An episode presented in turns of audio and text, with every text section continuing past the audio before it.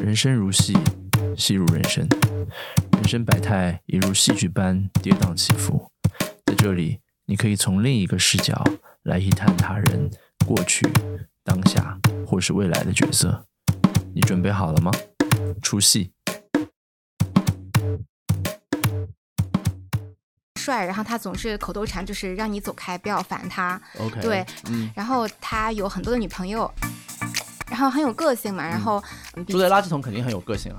对对对，啊，两两个人是互相喜欢的关系。呃，两个男生，嗯。呃，我们不做回应他们之间的这个关系，OK，因为现在就是在纽约有一条街，真的就叫芝麻街了，在六十三大道那边。对，所以我们要去打卡也是打卡不到的，呃是的，只能看到我在芝麻街很想你。上海它这个也是给到你很多的空间，呃，然后你会感觉这个城市是没有天花板的，是没有上限的。这个误解是谁给你的？所以我小时候有个外号叫黄色奔驰，是不是很刺激？所以大家都调侃说，以后我长大一定要买黄色奔驰。不过然后你没有并没有买是吗？没有买黄色，但是是奔驰。对对对哇，你你你你喜欢不穿衣服的男生是吗？对，一对兄弟不穿衣服。你不能说它不是，但是其实 somehow 还是有一点奇怪，因为它其实主要成分就是褪黑素。如果吃的更多，它没有办法被人体吸收，它就会停留在皮肤里，你就会整个人变成一个小黄人。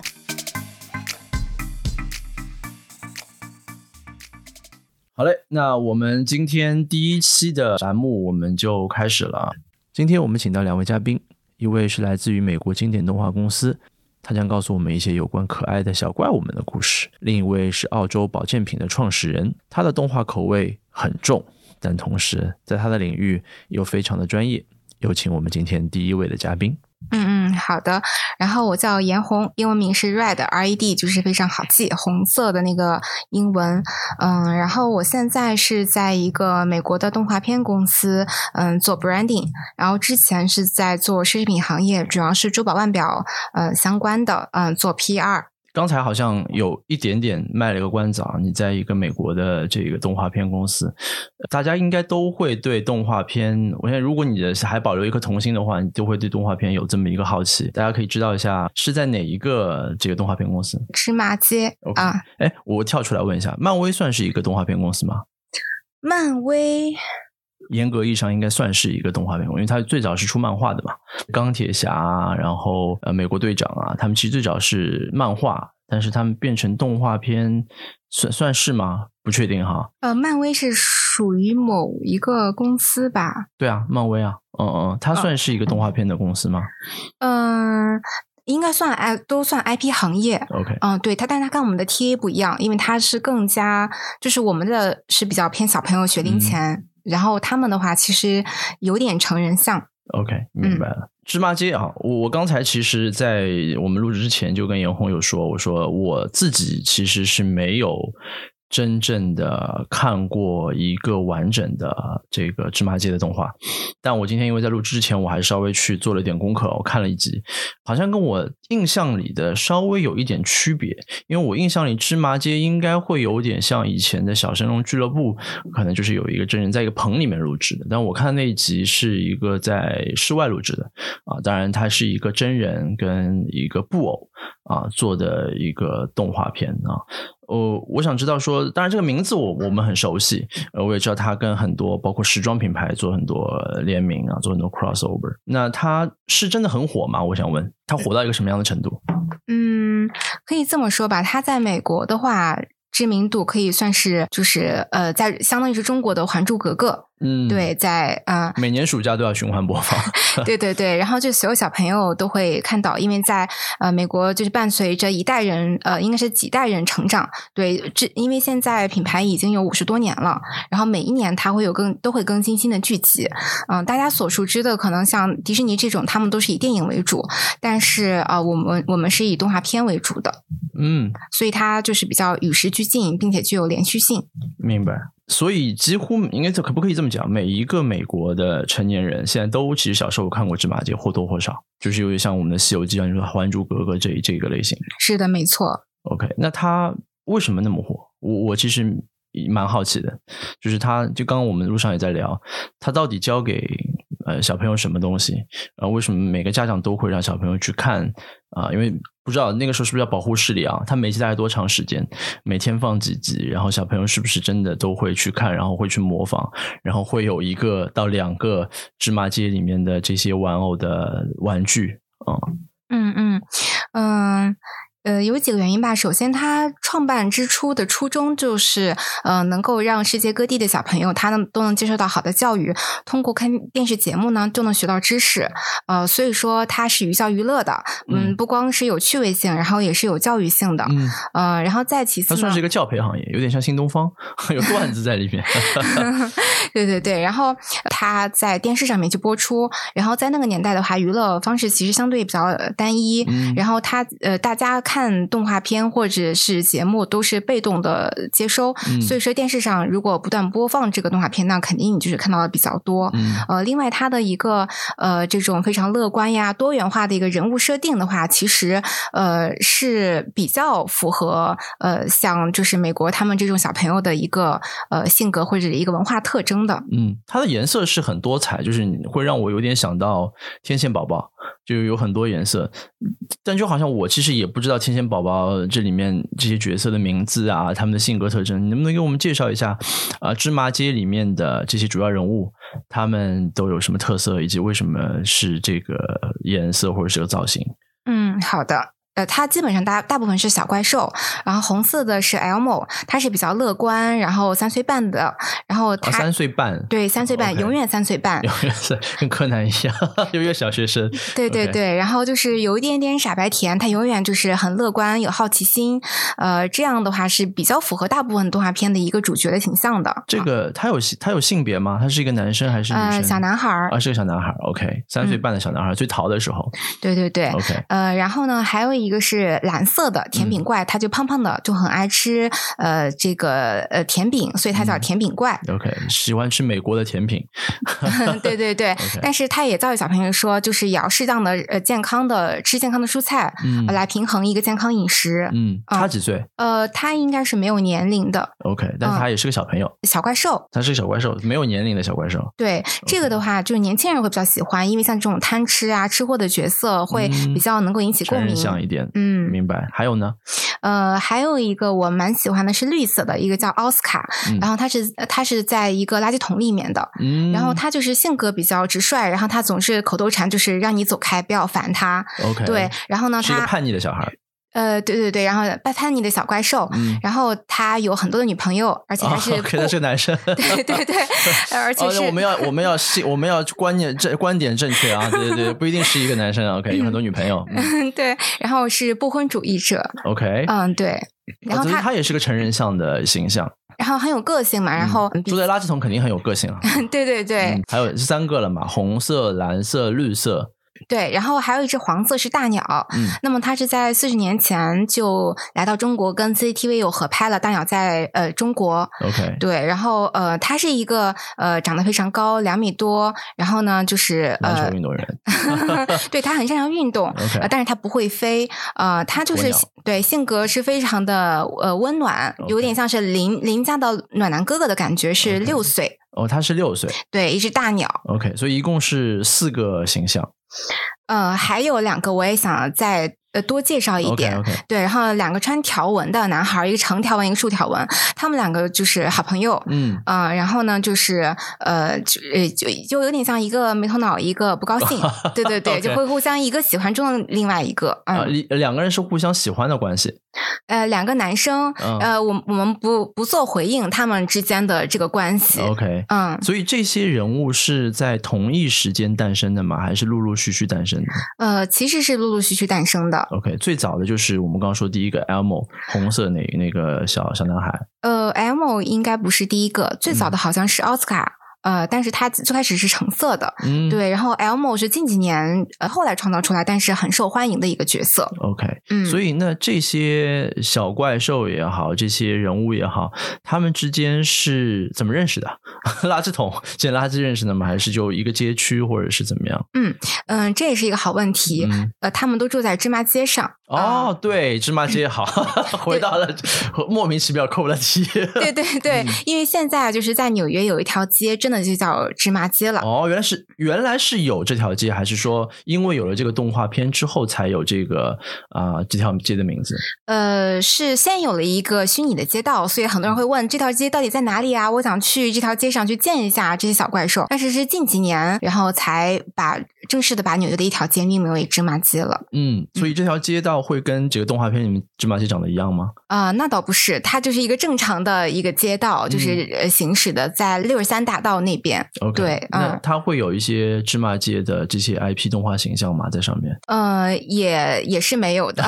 对对对，OK，所以我们要去打卡也是打卡不到的。呃，是的，只能看到我在芝麻街很想你。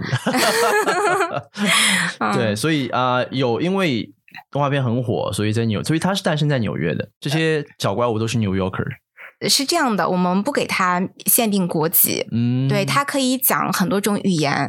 所以说我们说，呃，芝麻街遍布全球一百五十多个国家，呃，地区，呃，和数以万计的儿童。嗯，所以这条街上只住了六个小朋友，呃，还有只有一个人，还有很多小朋友，还有很多小朋友，那些是没有名字的。呃，它有名字，因为我们针对于不同的国家，其实也有相对应的一些角色。呃，包括就是包括像是有有艾滋病的小怪兽，呃，然后也有。就是自闭症的小怪兽，就是针对于嗯不同需要帮助的儿童的一个呃类型，都有去做一些设计。明白，所以主角就是刚才我们说的那六个主角，然后其他就会根据不同的啊剧本的设定啊一些节目的需求，他们会创造一些新的角色加进来。嗯，对，差不多。明白了，那我就好奇了，哪里来的真人？真人是干什么的？嗯，真人的话，对于美国来讲的话，就是他们是会有一个甄选，这就有点像呃呃面试演员一样的。对，然后在中国，其实我们也有针对中国的首偶演员，嗯，他们之前应该是来这边拍的时候呢，呃呃，从上海戏剧学院，他们有这个手偶专业，然后选拔了这些演员去到美国，应该是培训，好像是半年，嗯，对，然后教他们一些人物性格，然后包括一些说话方式等等的。OK，所以他们既要表演，同时还要讲话，还要配音。对，没错。OK，所以我们看到的是这些芝麻街的形象，但其实它后面的演员是不同的，不一定是不同的，有可能有有哪几个角色是一样的，就是在因为像国外的话，有的角色他可能有。好几个演员，然后有的是哪几个演员是同一个首偶演员？OK，因为你知道，可能说到你的竞品啊，迪士尼我不知道是不是竞品，因为迪士尼里面有一个声音特征非常明确的，就是 Donald 唐老鸭，他声音非常扁平啊。然后中国我们也找了一个跟他声音很类似的这个李阳来去做他的这个配音。所以芝麻街这这几个人物，他的声音有自己的特征吗？还是说其实是会根据不同的时代，根据不同的演员去做一个调换的？嗯，呃，会有一定一定的就是性格特征来搭配声音的。对，像甜品怪，它的声音就会比较粗一些。然后像 M 的话，他年龄比较小，三岁半，然后性格也比较活泼。所以在中国呢，虽然他是男孩，但是中国的这个配音演员是一个女生啊，是个女生。对，因为其实三岁半还没有变声嘛，就是让女生来配，其实也也是比较合理的。嗯，讲了那么多。严红，你在芝麻街中担任的是一个什么样的工作？或者说，我刚刚说了，他在中国其实好像并没有像在美国一样家喻户晓。我我不知道是什么原因哈。嗯，那目前他在中国已经来中国多长时间了？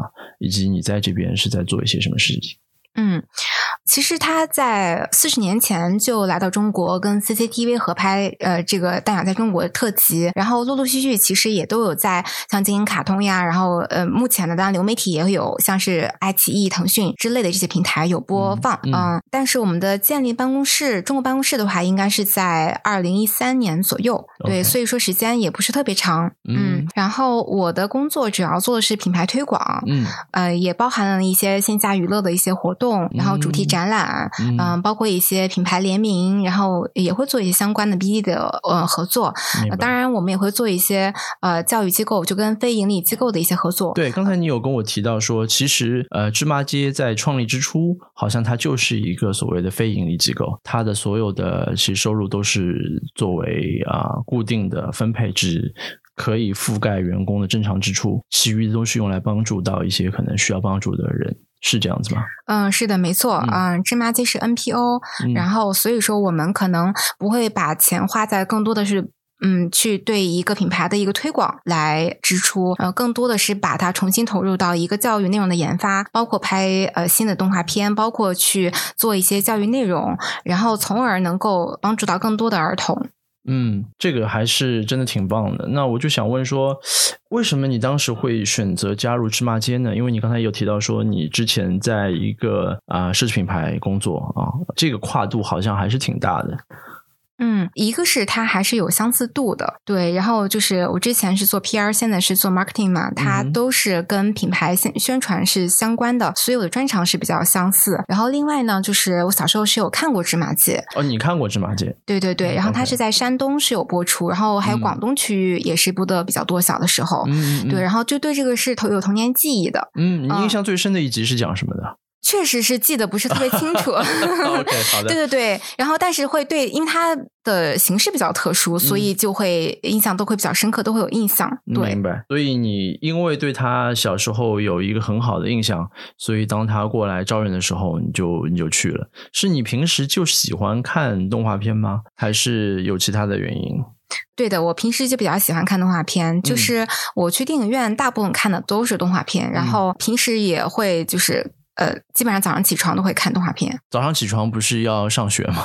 怎么看动画片？除了因为小的时候是看比较这种家庭温暖性的这种动动画片，然后现在哪怕成年了，我也会看一些动画片。呃，当然可能就是类型会有点区区别。嗯嗯，小时候你喜欢看什么？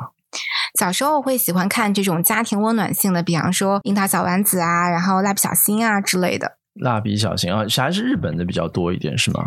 对，呃，那个年代好像是确实日本的更多一些，嗯，就是比较喜欢看比较温馨的动画片。对的，呃，然后奥特曼其实也也有看，是吗？对，你喜欢哪个奥特曼？奥特曼，我当时其实是分不清的，但是我特别印象有深刻的是，我当时看奥特曼看哭了。呃，奥特曼他他把一个好的怪兽给打死了，对，是真的打死了吗？还是后来有把他救活？呃，是真的打死了，因为这个怪兽它叫雪儿，然后呢把一个小朋友不小心带走了，然后村民就对他有误会，所以说奥特曼把他打死了。然后这个时候确实还是觉得奥特曼在判断上面还是有点 问题的。好像最后他怎么收尾的呢？就是这一集，如果他真的打打死了一个好的怪兽，然后就也没有更多的一个解释。嗯，对，所以我就感觉说，嗯，还是芝麻街对于小朋友的导向会更好一些，不会死人。对对对。好的，没有问题。正因为小时候喜欢看动画片，所以长大现在进到了。你在芝麻街工作大概多长时间了？差不多应该也有五年多了吧，五六年。哇，已经挺算蛮长的一个工作时间了。嗯。你觉得你在里面，你你你进去之后有完整的看过一些动画片了吗？就完整的一集《芝麻街》？嗯，有。其实《芝麻街》它是属于芝麻工作室嘛，因为严格来说，我们芝麻工作室它里面《芝麻街》是最最主要的核心动画片。呃，其实我们也有一些新的动画片类型，就是呃，一方面是这种除了手偶之外有二 D 的动画片，然后也会比方说 Apple TV 也投资我们拍的一些新的东西，比方说 Elmo 的脱口秀。嗯，因为现在脱口秀很很流行嘛，所以对。然后他是 M 是主持的这个脱口秀，是给小朋友看的，所以他叫 Not Too Late Show，就是说啊，你差不多七点，小朋友七点多看完了就要睡觉了，所以他是在七点多啊播放的。话题是会跟小朋友相关的一些话题跟内容，学校里发生的事情。还是说，还是跟社会啊，政，因为你知道，美国大部分的脱口秀的笑料一般都是关于名人啊，关于政治啊，关于政客啊这些事情，所以我不知道他如果是一个针对小朋友，他也是可以这么怎么讲，很深入的去聊这些话题吗？你说到这些深的话题呢，可能也有相关的一些，但是是我们去参加到其他的脱口秀节目去呃来提问或者作为嘉宾，对会。呃，会也会聊一些相关的问题，呃，但是我们 M 的这个脱口秀呢，它更多还是小针对小朋友是一起做游戏，当然他也会邀请一些嘉宾来在来参加这个节目，所以它其实还是比较偏健康一点的，有点像上海的。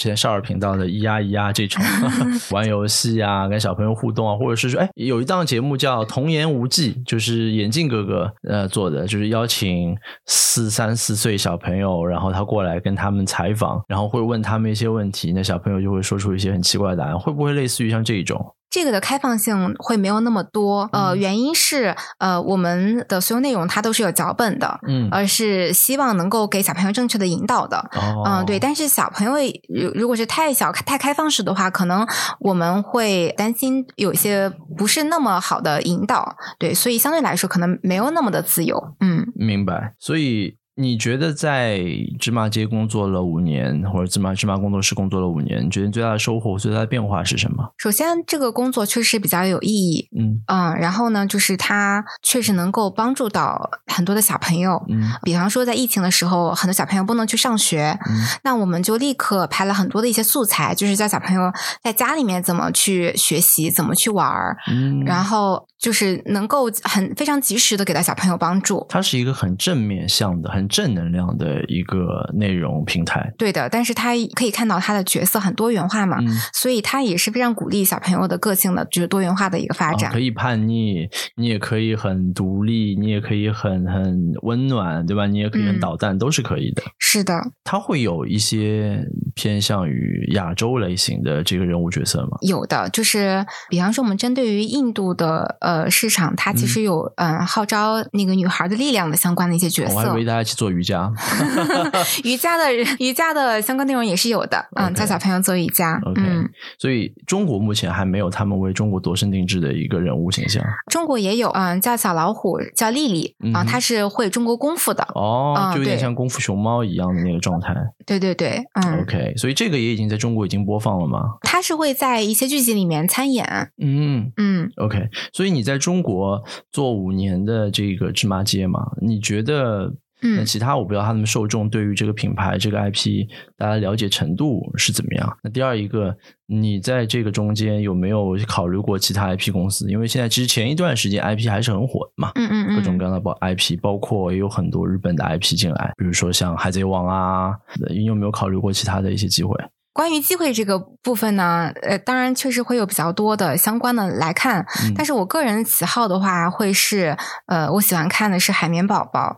哦，对它的它它的趣味性会，它但是它的受众可能不是那么小朋友，对，嗯它就跟那个什么南方公园啊这种，嗯就它比较成人向一点。嗯对，它会做很多捉弄的动作，对吗？有很多成人化的内容。嗯对，那正常，因为我们都是成年人了嘛。芝麻街刚才我们也问了，它其实是差不多适龄在学龄前嘛，七岁对，以前三到七岁，对，嗯，还是教一些相对比较呃低幼化的、幼龄化的一些内容跟知识。那成人其实在吸收起来会有一些难度，包括我不知道，就包括你刚刚说的有几个成人向的人物，嗯他们的内容也是比较低龄化的吗？还是说他们其实会有一些成人化的内容？其实怎么说呢？因为我们呃，因为我们是 IP 品牌嘛，除了动画片之外，我们其实还有很多其他的一些相关内容，包括线下娱乐。然后我们在全球有不同的主题公园，然后我们在也还有很多教育的项目，比方说我们现在在中国也有舞台剧，然后也有那个教小朋友理财的项目，大都会保险公司投资我们去呃开发的这个相关内容。那其实也推广给小朋友，让小朋友从小养成一个好的习惯，来学会去理财。好呀，对。然后我们刚才请严红介绍了一下芝麻街里面的几个主要人物啊，芝麻街其实是一个还挺温暖的动画片。你先介绍一下你自己呗。呃，我大名叫黄池，然后草头黄，奔驰的驰，所以我小时候有个外号叫黄色奔驰，是不是很刺激？所以大家都调侃说，以后我长大一定要买黄色奔驰。不过然后你没有并没有买是吗没有买黄色，但是是奔驰。对对对？OK，对，然后大家一般都叫我周乙，因为这个黄池这个名字就真的过于阳刚，嗯、嗯所以很多呃健身室打电话过来推广都说嗨黄先生你要不要报这个那个？对，嗯，黄医生，你的声音好好好娘哦。是吧？然后，嗯、我是十六岁就其实家里移民过去澳大利亚，然后我们嗯。是去墨尔本，然后一直在那边有读本硕，读完了之后就陆续开始回国，然后研究生毕业之后就有也是家里的机会吧，再加上正好也有一起的呃领路人一起来做了这样的一个品牌，就是嗯。现在在做的品牌优思逸是一个保健品品牌，澳洲保健品品牌，几乎是是从一六年我毕业开始到现在一直都在做的。现在我也是全身心投入在这个项目里面。对，那你你自己喜欢看动画片吗？所以，我其实喜欢看的就奇奇怪怪一点。我我长大之后就不太看了，但是我之前是喜欢看的，像一些日本的，然后猫和老鼠、海尔兄弟这样子的，可能海尔兄弟看到的。你说的是海尔兄弟吗？对。哇，你你你喜欢不穿衣服的男生是吗？对，一对兄弟不穿衣服。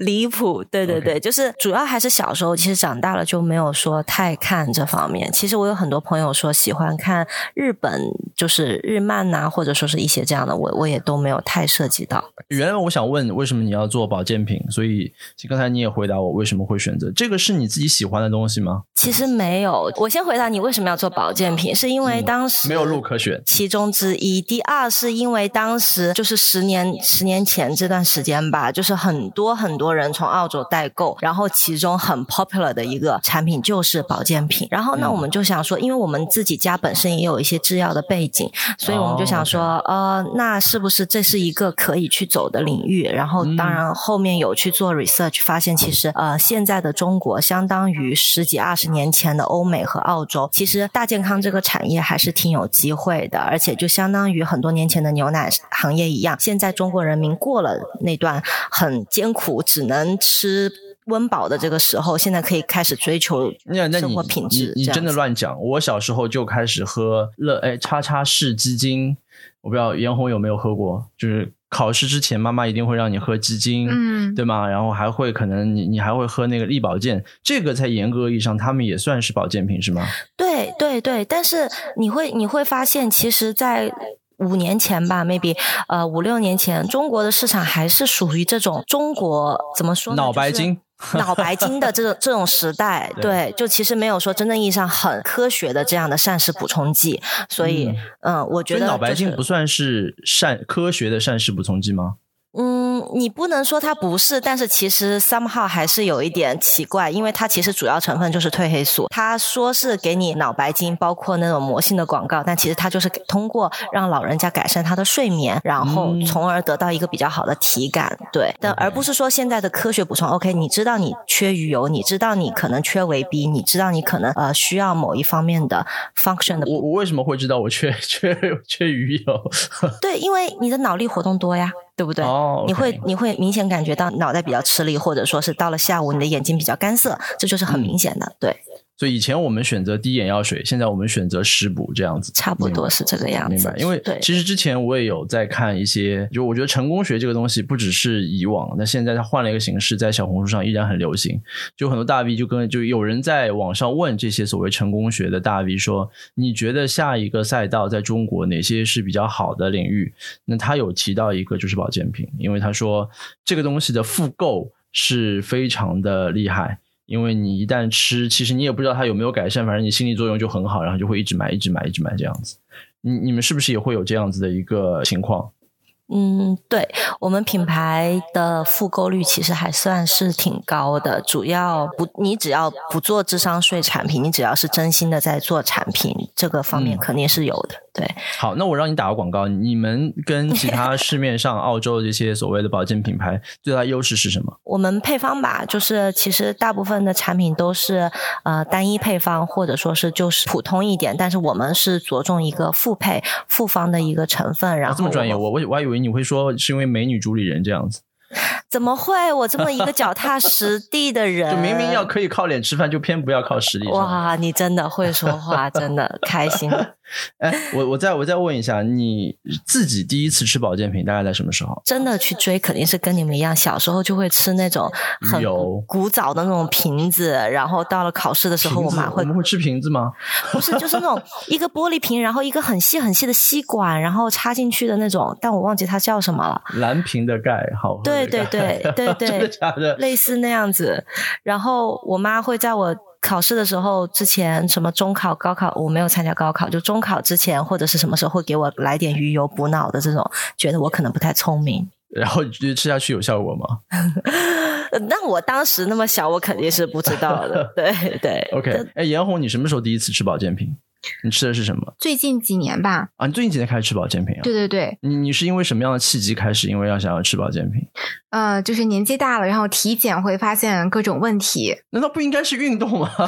当然，运动是一个方面。然后去呃，你小红书上去做攻略的话，比方说你提高免疫力可以吃维生素 B 族，然后缺血的话你可能要补铁，然后你通过食补的速度会相对比较慢。嗯。然后你想快速提高免疫力的话，你可能吃一些补血的，包括嗯，就是眼睛干涩，现在成年人都会比较有。嗯。所以说我也是他们的这个忠实的用户。啊，所以你知道他这个品牌之前？对，我知道，我之前就。买，然后因为它是立马就有效果的，确实是比较好。这么明显吗？那会不会有点吓人？这个确实是因为就好像呃眼睛干涩，你多吃胡萝卜啊这些什么，它确实有用。然后叶黄素这些都是有有助去缓解眼睛的干涩之类的。但是我有听到一个所谓专家哦，他他有提说，其实人体一天它能够吸收的这些所谓微量元素也好，它吸收的这些保健品的内容也好，其实是有有限的。它并不是说你吃多少它都全部能够吸收进去，所以你的食补它可能虽然慢，但其实那些量是足够覆盖你正常的这个摄入量的。我不知道这个说法，所以是是对的吗？我觉得是你肯定对的。不不不，我觉得是对的，所以这就是为什么我们其实我们品牌很提倡一个就是科学配方，因为很多品牌现在在做的，比如说我们就拿叶黄素打比方，他们就直接怼含量，就我要做，我们是现在是每天两粒，一粒五毫克，total 十毫克，那很多牌子他就会去做四十毫克，会做二十毫克，但其实我我是不认同的，因为但它的成本其实是一样的，因为这个所谓加剂量，它的成本并没有增加很多，对吗？但是它听上去就很有噱头，成本。它会增加，但是增加的多少取决于它的原料的一个质量。但是就如你所说的，其实每个人能够吸收的就在那个那个地方，其实怼含量是不太有很大意义的一件事情。除非除非是特定的人群。那像叶黄素而言，如果吃的更多很多，它没有办法被人体吸收，它就会停留在皮肤里，你就会整个人变成一个小黄人。其实 是的，是的，真的假的？确实，对，所以所以没有必要去怼这个含量，所以要科学，真的是要科学，而且我们。会遵从我们的配方会遵从，比如说欧盟的一个呃，或者是澳洲 TGA 的一个建议含量，建议每天的服用量，这样去走。对，对我再给你打个广告好了。我觉得 其实你没有办法很严格的按照所谓食补的含量去补充你需要的那些维生素跟氨基酸。比如说你每天的青菜能不能吃到一定量啊？你的肉类是不是可以吃到啊？你的水是不是能喝到啊？其实不一定的，那个就太严格了。但是如果你没有一个非常规律。的健康的、很稳定的、长期可坚持的饮食习惯的话，其实偷懒的办法是服用保健品，可以这么讲吗？对对，其实嗯，没错，完全正确。OK，多加一句，呃，有一些元素，像叶黄素这种东西是很难自体合成的，然后它又属于一个黄斑区的一个眼睛必须要的一个东西。那其实你 somehow 只能通过食补的方法来进行，但是当你食补的时候，你又没有办法一天吃个几十斤胡萝卜，对吧？就，嗯所以你一定是这是一个比较好的方法，对一些特定的东西来说。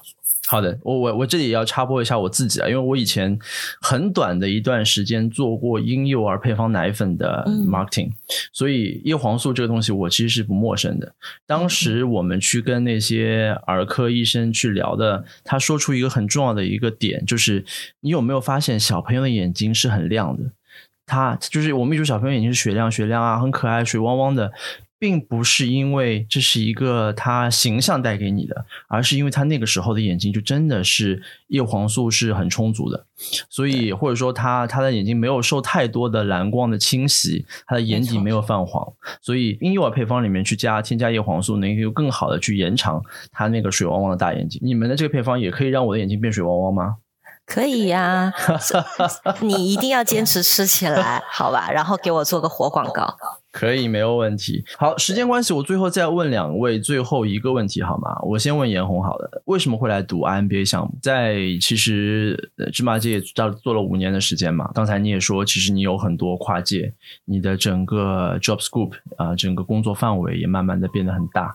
啊更全面，然后你也很了解这个品牌，本身也是你喜欢的领域，所以你读 MBA 的目的是什么？就像我现在在从事的工作一样，就是它其实有很多的层面，啊、包括线下娱乐，包括呃教育，包括呃这个节目等等的。